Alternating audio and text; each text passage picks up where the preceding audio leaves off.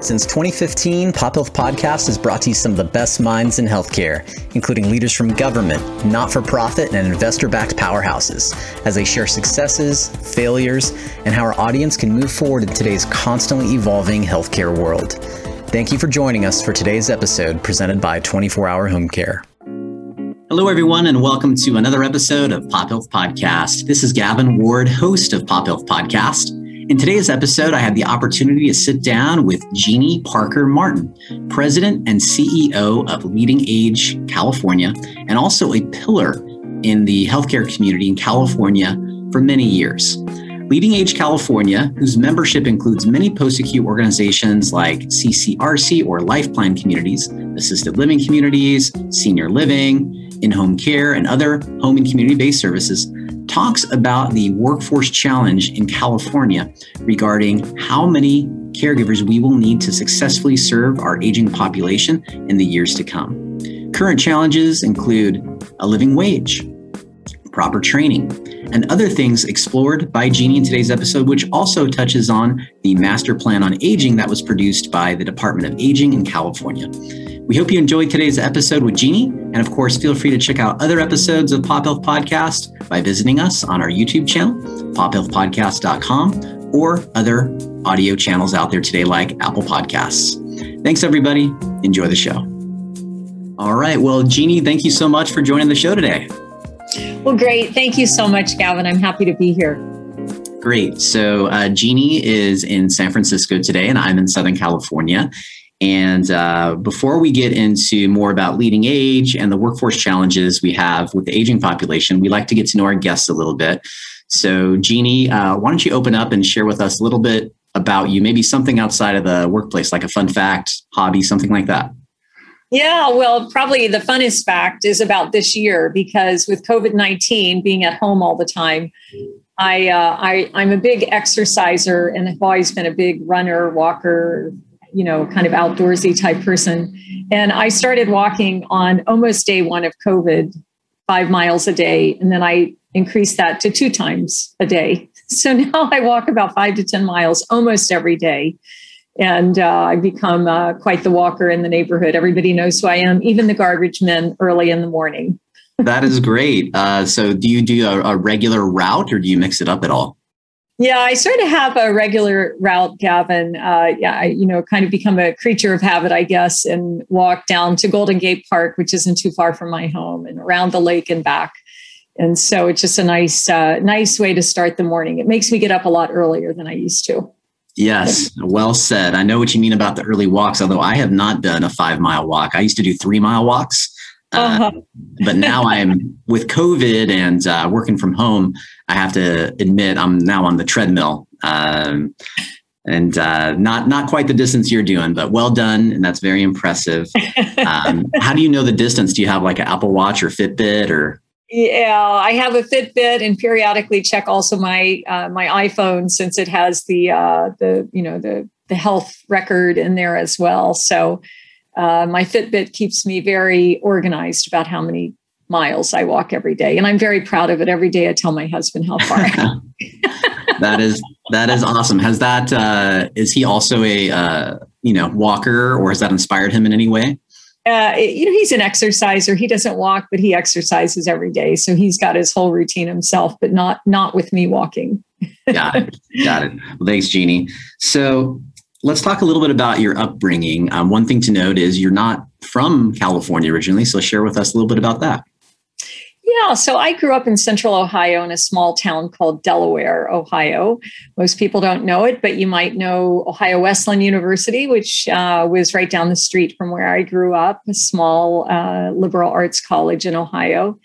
Um, and uh, I went to school there, and then, you know, I grew up in Delaware, Ohio. And then I went to the East Coast for college. I went to Georgetown University, where I was a language major when I started out because I wanted to be an interpreter to the president. And when I got to Georgetown, realized that uh, a young girl from the Midwest who spoke only English and a little textbook Spanish and French was unlikely to become an interpreter when my classmates were all multilingual the day they were born, I think. um, so from there, I went on and uh, got my graduate degree at Yale University and drove cross country with my husband, who I met while I was in graduate school. And so I did a cross country trip from uh, from the East Coast to the West Coast, where we've been for a very long time now, and where our children have been born. I love that you were self aware in that story about your uh, abil- abilities. Um, I think we all have dreams, right? I mean, the, an interpreter for the president sounds like a great opportunity, but uh, you you were vulnerable and, and self aware. Um, that's that's wonderful. So, you mentioned wanting to be an interpreter, but then you shifted to healthcare. What was that? What was the inspiration to get into healthcare?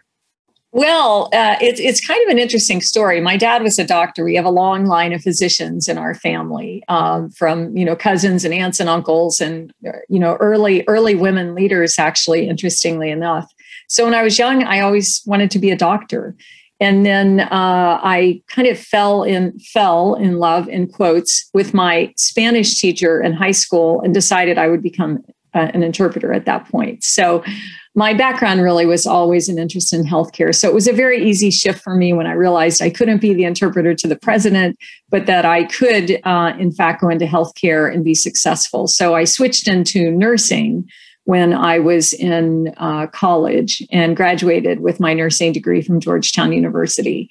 And my master's degree is in public health administration. So when we came cross country, I already was very involved in AIDS work on the East Coast, uh, meaning uh, AIDS, the, the disease, and um, became very involved here in San Francisco. I started the first AIDS home care and hospice program in the country, which sort of launched me into a national uh, footprint, which I never anticipated.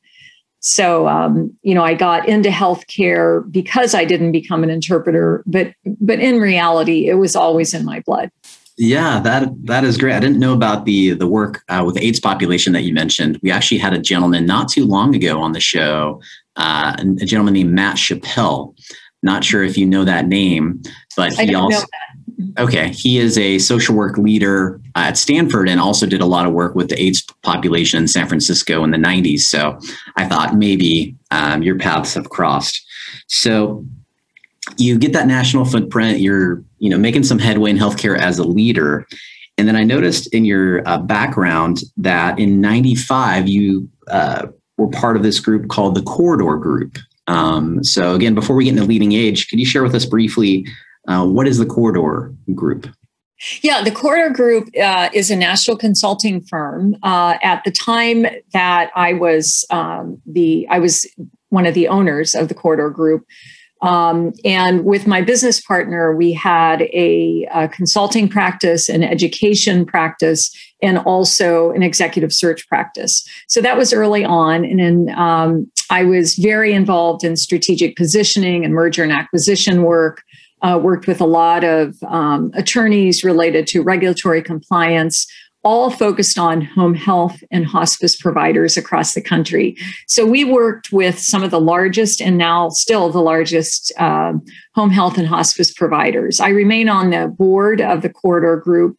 Which is uh, more commonly now just referred to as Corridor. Okay. We sold the company in 2012 um, to a private equity firm, and I still uh, remain involved at the board level, but not on any operational level. So it's a great company. Uh, they shifted uh, over time, they've shifted to be more of a coding company.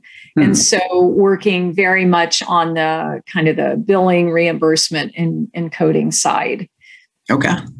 Got it. Thanks, Jeannie. So you then transitioned over to help with Leading Age. So can you tell, and we'll, we'll get into how Leading Age supported this report on the workforce challenges we have here in California. But before we get into that report, can you share with us a little bit about Leading Age? Yeah, so Leading Age California is an organization that focuses on advocacy, education, and public awareness for a variety of types of providers who are out of hospital providers. So, our members, we have about 700 members across the state of California. Many of your listeners will know some of our members. They are continuing care retirement communities, or as we like to call them, life plan communities, yeah. uh, assisted living facilities, skilled nursing facilities, senior affordable housing communities, and home health and hospice providers and other home and community based providers like PACE programs. Okay. Uh, so we have a, a wide range of organizations that are part of our membership. And uh, we have had an Age On, Rage On campaign, which was a campaign uh, uh, mainly on social media, but also in newspapers at the time. Uh, we were focusing on raising awareness about the needs of older adults in the state and also their needs for caregivers and long term services and support financing. So that was a really big campaign. You can still Google it, ageonrageon.com. Uh. It's still available on the internet. We update it and we're using it in some of our social media activities. But it, Leading Age California is a great organization. It's part of a national um, system of organizations by the same name. Our national affiliate or our national partner is Leading Age. They focus on federal issues, and the state affiliates focus on obviously mostly state related issues. But of course, for affordable housing, some of you will know that are listening. Affordable housing is primarily managed or reimbursed and pay, paid for at the st- at the federal level under what is called HUD yeah. Uh, housing and urban development. You may be familiar with that. Yeah, I mean, I, I am familiar. I think there's. Uh, have you ever seen the show Designated Survivor by chance? Uh, no, I haven't. So I think the character that ends up being the president actually led HUD. Um, and so for those who aren't familiar with HUD, uh, basically, long story short, in the in the show, you know, there's an explosion and they have to basically go down many levels to see who's the next president and end up being the, the guy who led HUD. So some of our listeners, that might be their only reference. I'm familiar because of the challenges here, you know, with the aging population. Yeah. Um, yes. So, yeah. so Leading Age California is part of a larger group called Leading Age, which is a national organization. Um, and Leading Age was one of the supporters of a recent report and that report was called Transitioning to Quality Jobs Are Essential California's Direct Care Workforce and the Master Plan for Aging. Uh, I had to look at my notes because that's a really long title. I hope I got it right. And wanted to see if you can share a little bit about the background about how this report came together and leading ages involvement and any any other work that's that you guys have done that would tie into that subject.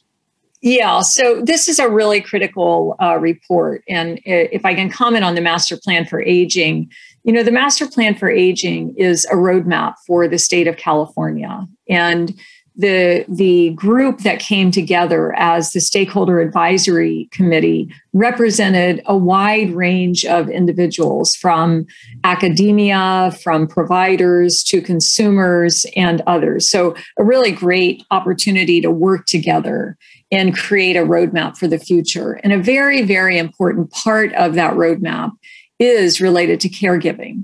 So, as you think about the state of California, we have um, a huge demand for caregivers with our aging population. And uh, most people on the phone will know the growth numbers. But in the in the United States, we're expecting about a, a demand for about 7.8 million more caregivers over the next several years through 2030. And in California, we expect to have 275,000 new jobs for caregivers. So these are these are really big numbers. Um, and although um, there are a broader need for healthcare workers, the caregivers themselves are what we're focusing on. And that's why this particular report is so important because quality jobs in caregiving are very difficult. Uh, number one, because the pay generally is fairly low. Um, the types of workers that go into caregiving jobs really range from family caregivers to individuals who are professional caregivers, meaning they went to some sort of a training program like a certified nurse assistant or a certified home care aide. Um, uh, a registered nurse, a licensed vocational nurse, and on uh, throughout the field of healthcare. But the hands on caregivers are the most difficult to identify, they're the most difficult to um, support in many ways. as as uh, many of you know, family caregivers in particular uh, often are part of the in-home support service system in California, or the yes. IHSS worker. Go ahead. Sorry, Jeannie. Oh, I thought maybe yeah. you wanted to ask a question. I um, do, but uh, not, I please keep going. yeah. So, so in the context of you know IHSS workers, there is a set of individuals who work in that system. But as we all age, and also the many people who have significant disabilities and need caregiving support at home, um, we're going to continue to need more caregivers. And so quality jobs are essential, and finding workers to fill those positions is also essential. And that's one of the big things that Leading Age California is also working on. So, Leading Age California, in addition to this particular report that you're referring to, uh, transitioning to quality jobs in California, um, the uh, Leading Age California has established a workforce blueprint for action. And that workforce blueprint for action is going to help raise uh, the focus on caregivers in provider situations, not necessarily in specific home care settings, that might be one of them, but also across that spectrum of membership that we have. So it could be caregiving needs in a retirement community or caregiving needs in a, in a SNF or in uh, in a home health or hospice provider situation and affordable housing. So we're looking at those various elements.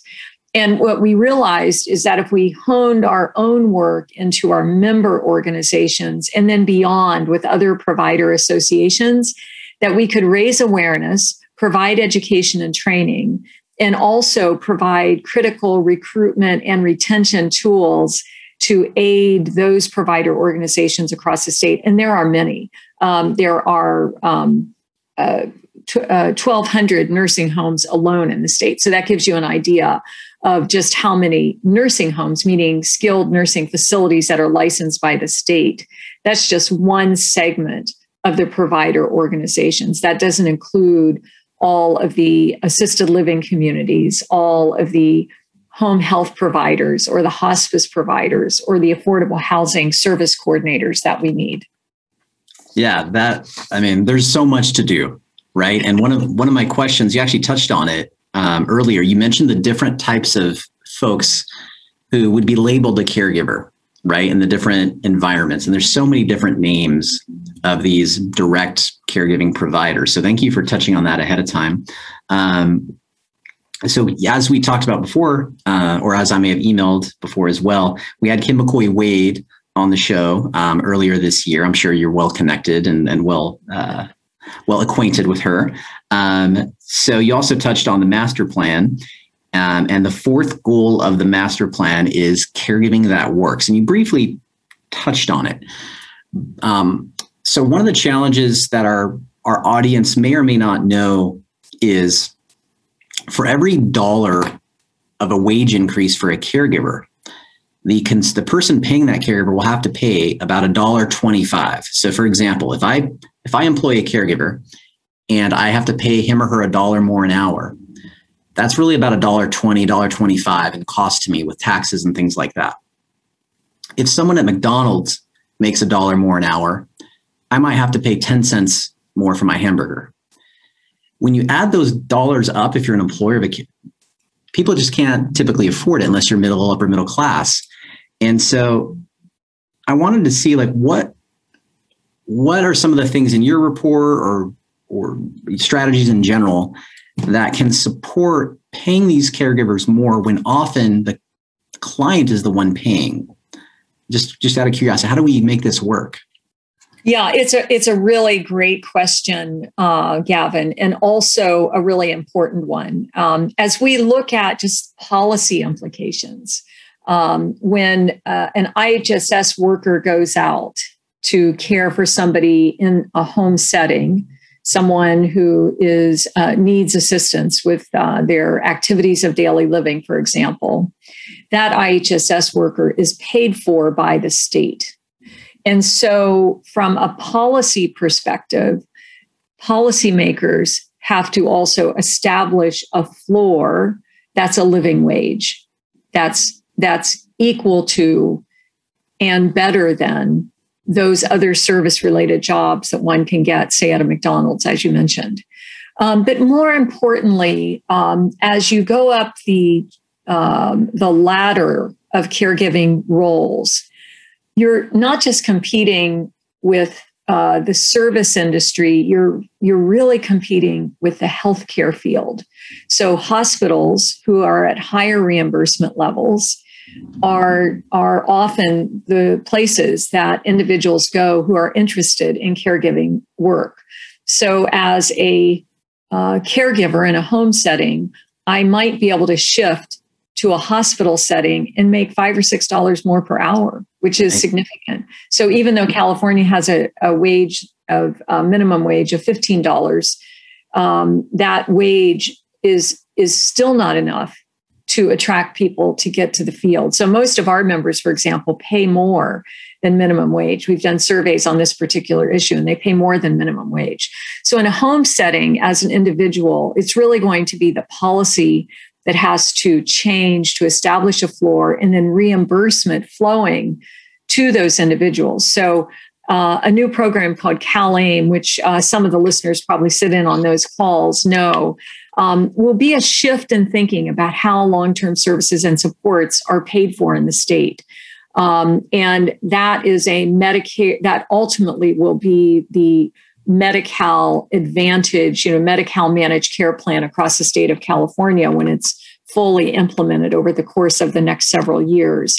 But there will be access to more resources, we believe, in uh, to pay for those caregivers in the home setting because of a shift in thinking about the needs of people living in their home versus the need for them to stay in a hospital or the need for them to be in a skilled nursing facility. There's still going to be a need for all those facility types, but there uh, might be a shift in thinking about who can go home and how they go home earlier with the right caregiving support.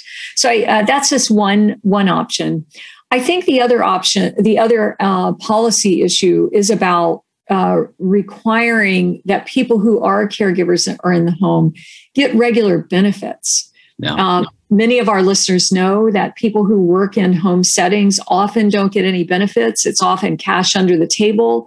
And uh, I would just say that whoever pays cash under the table should really rethink that because you're doing a, you're you're harming the individual who's working in your home. So some of you may have a gardener, some of you may have a housekeeper. Even those individuals, they need to have access to all the benefits that everyone has. Those are the types of workers that many people rely on to be able to remain in their home setting. But caregiving jobs at another level than the, the two I just described um, are a huge requirement. And we have to pay fair wages. We have to provide benefits to them. And so policy and reimbursement needs to follow the worker and be accessible to wh- whoever is going to pay that worker to help them stay in their home setting.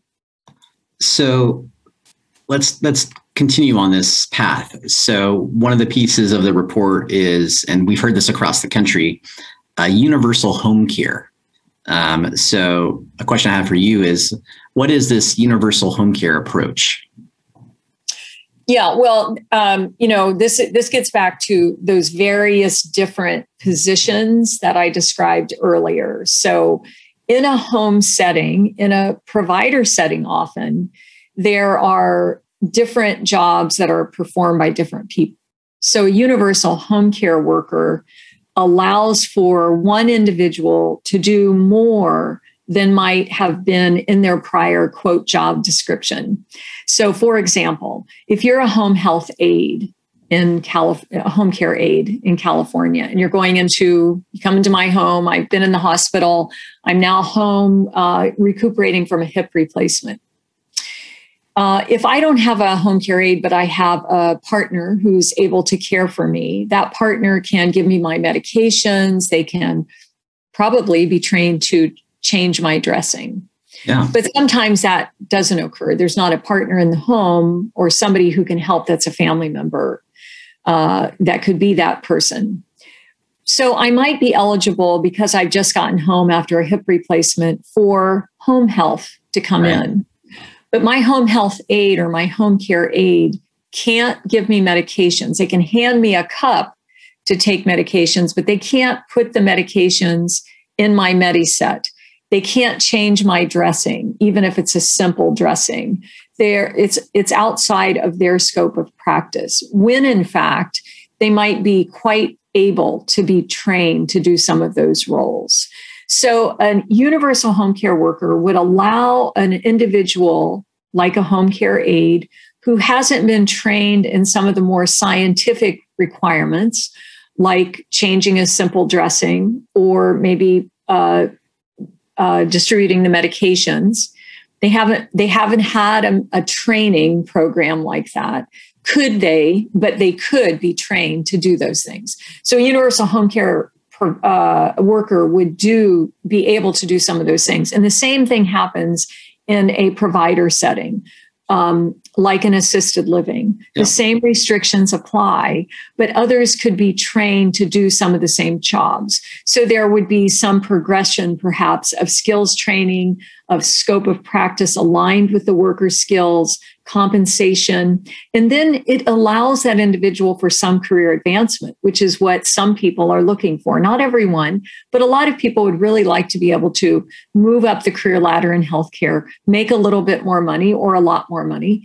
Um, and uh, be able to continue to thrive in a career that would allow them to do this. So, a home care worker approach a universal home care worker approach is a very, very valuable consideration. We're currently looking at a universal, uh, we're calling it a universal worker, uh, not necessarily just home care, but a universal worker um, in healthcare uh, pilot project in our member population. So we're uh, right now talking with the state about how that might be approachable and how we might be able to pilot out some of these different roles so that we can have some data that supports them. Currently, there are provider organizations in the state that use universal workers, but we don't have uh, a study or data to support the outcomes of using those universal workers. And we think it's critical if we're going to shift anything in the scope of practice of different levels of workers that we have some data to support the outcomes that are positive outcomes. And if they're not positive outcomes, rethink how we might be able to use those workers or change a scope um, or provide more training, which is really what it might be about is more training.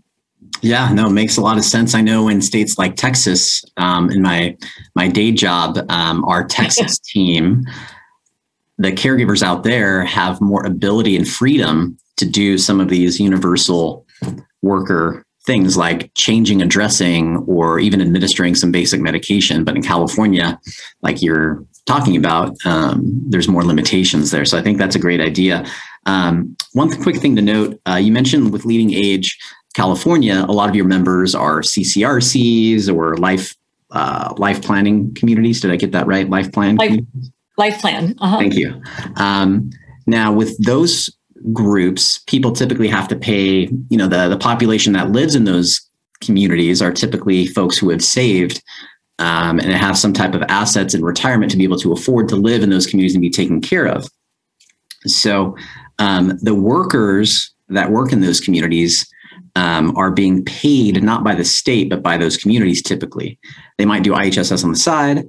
So I'm curious if your strategies for developing this workforce are for all caregivers or if there are differences for IHSS workers, which the state would ultimately fund, versus these others, which consumers would fund or pay for. Yes.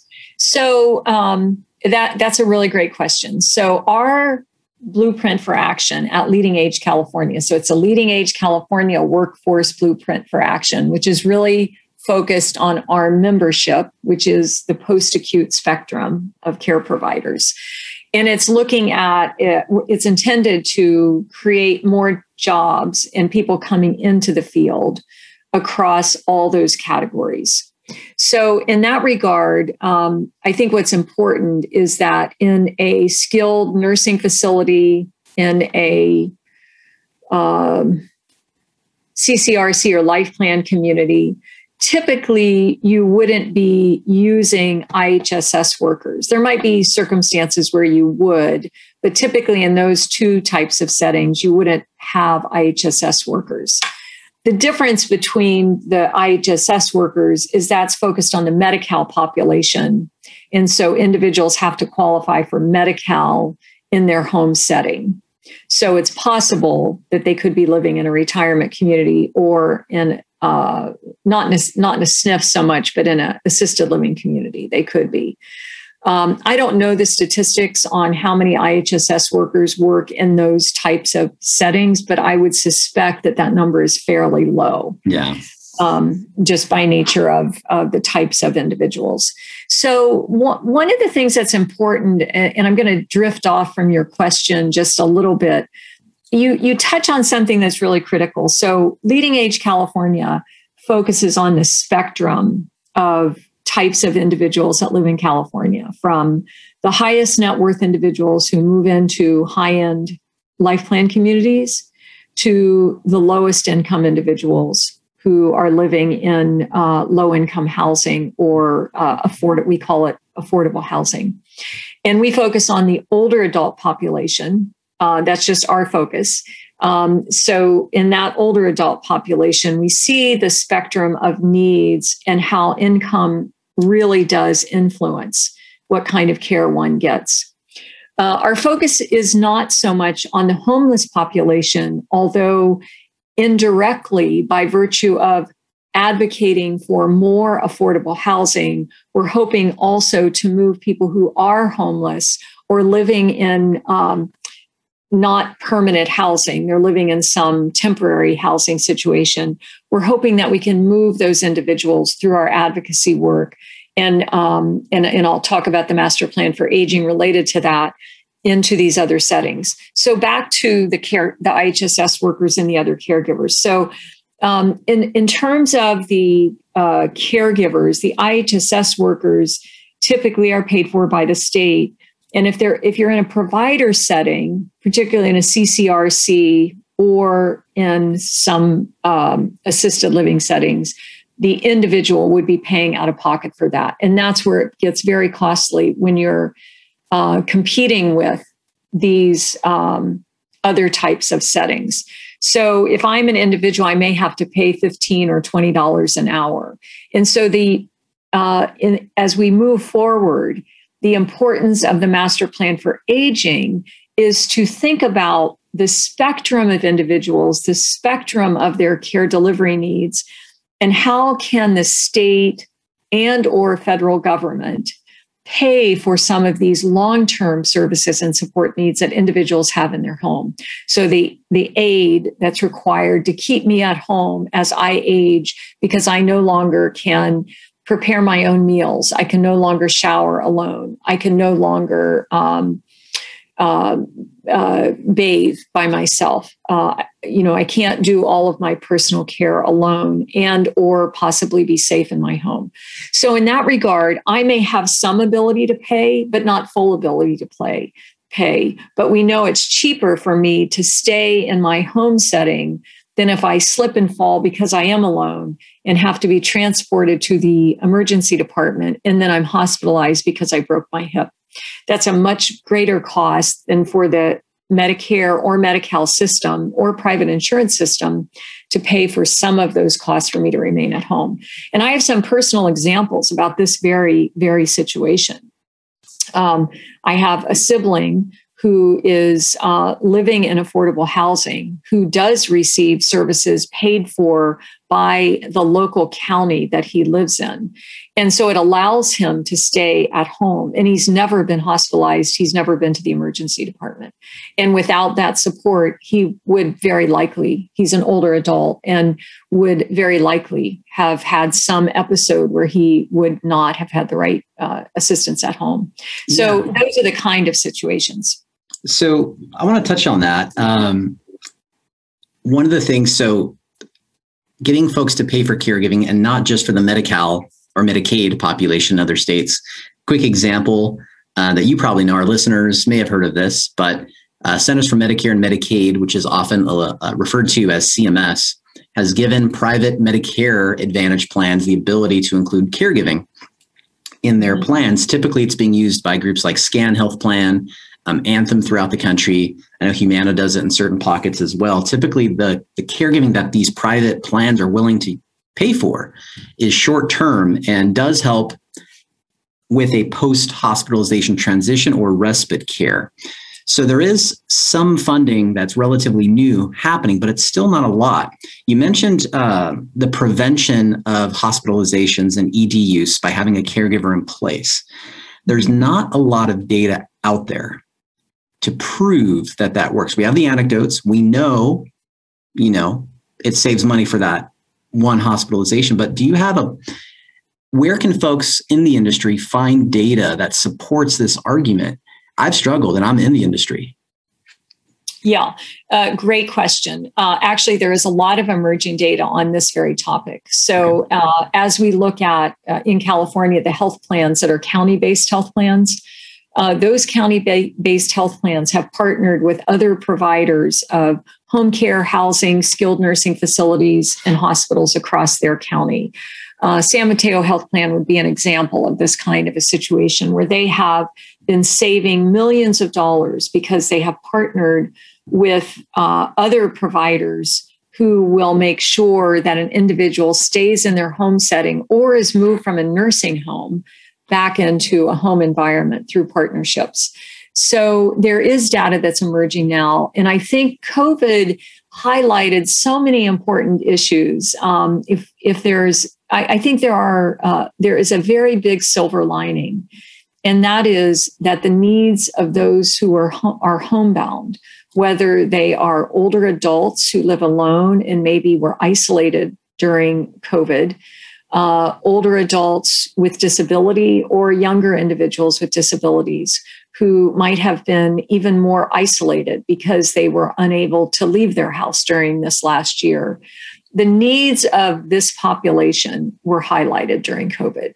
And so I think it's a huge, huge wake up call that health plans have realized that if care is provided in the home setting, and if the right kinds of services are available across a period of years and perhaps many decades for some individuals, that it will help keep them out of the hospital and save save millions of dollars. There are some good good examples. Um, Washington State has a long term services and supports program now. Ohio has a very good uh, long term services and supports program.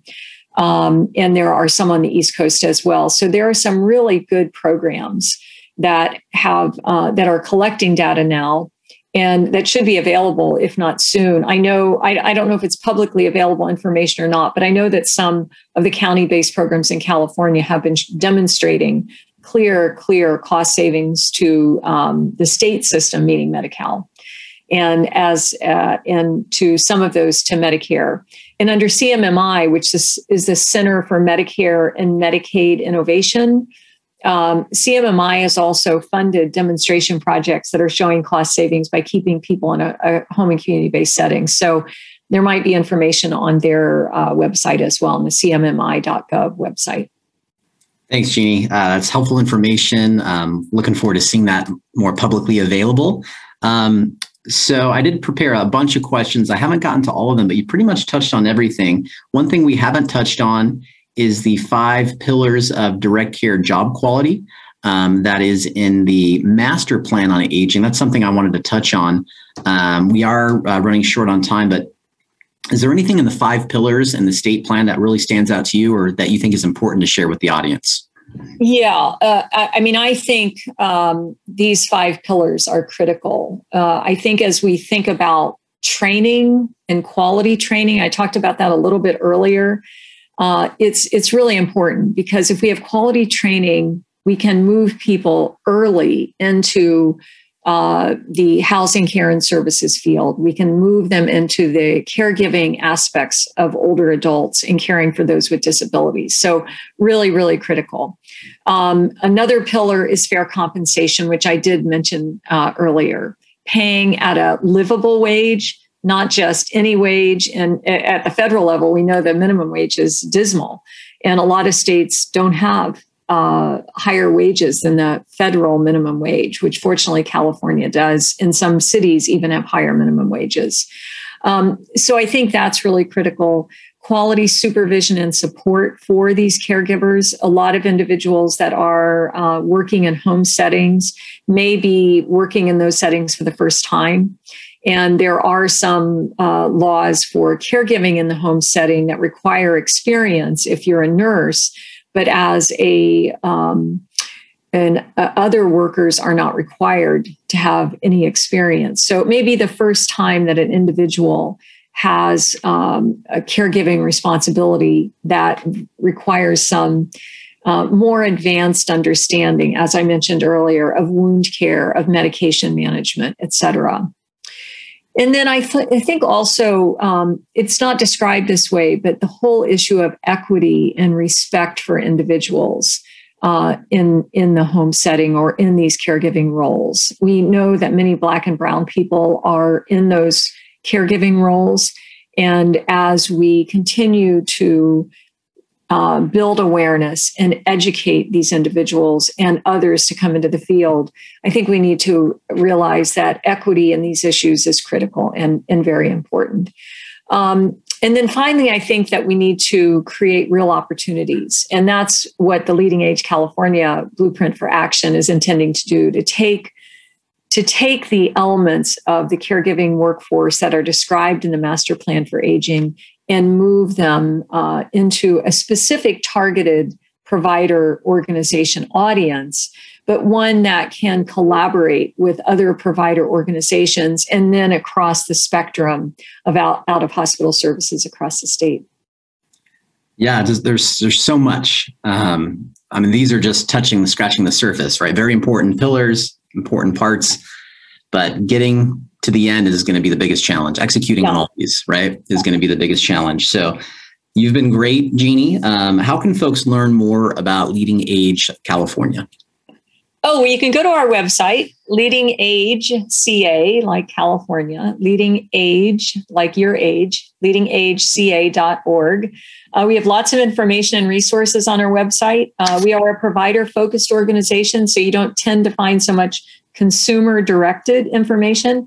Um, but the individuals who are healthcare workers on on the call today or who are listening today can certainly also join Leading Age California. Uh, we have great education, great training. You can attend our webinars, attend our conferences, uh, get access to lots of really great information um, about uh, caring for older adults in these various settings. So it's uh, we'd love to have more members and we would love to have all of your listeners uh, join including you yeah, I was actually when once we're done with the recording, I was actually going to talk to you about exploring that. Um, now that I'm getting to know you guys a little bit better, nice pitch. Oh, yeah.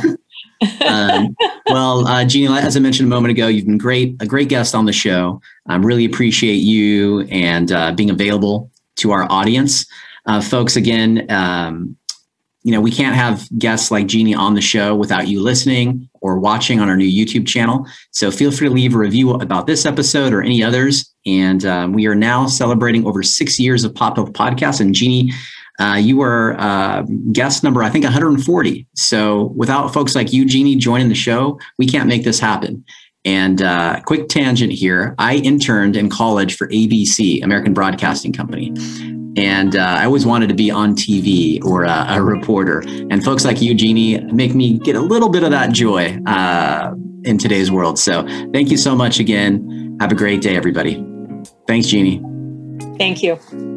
Thanks, everyone, for tuning in to another episode of Pop Health Podcast. We hope you've enjoyed today's episode, and if you have and want to check out other episodes, visit us at pophealthpodcast.com, iTunes or Apple Music, Spotify, Stitcher, and now YouTube as well. Take care.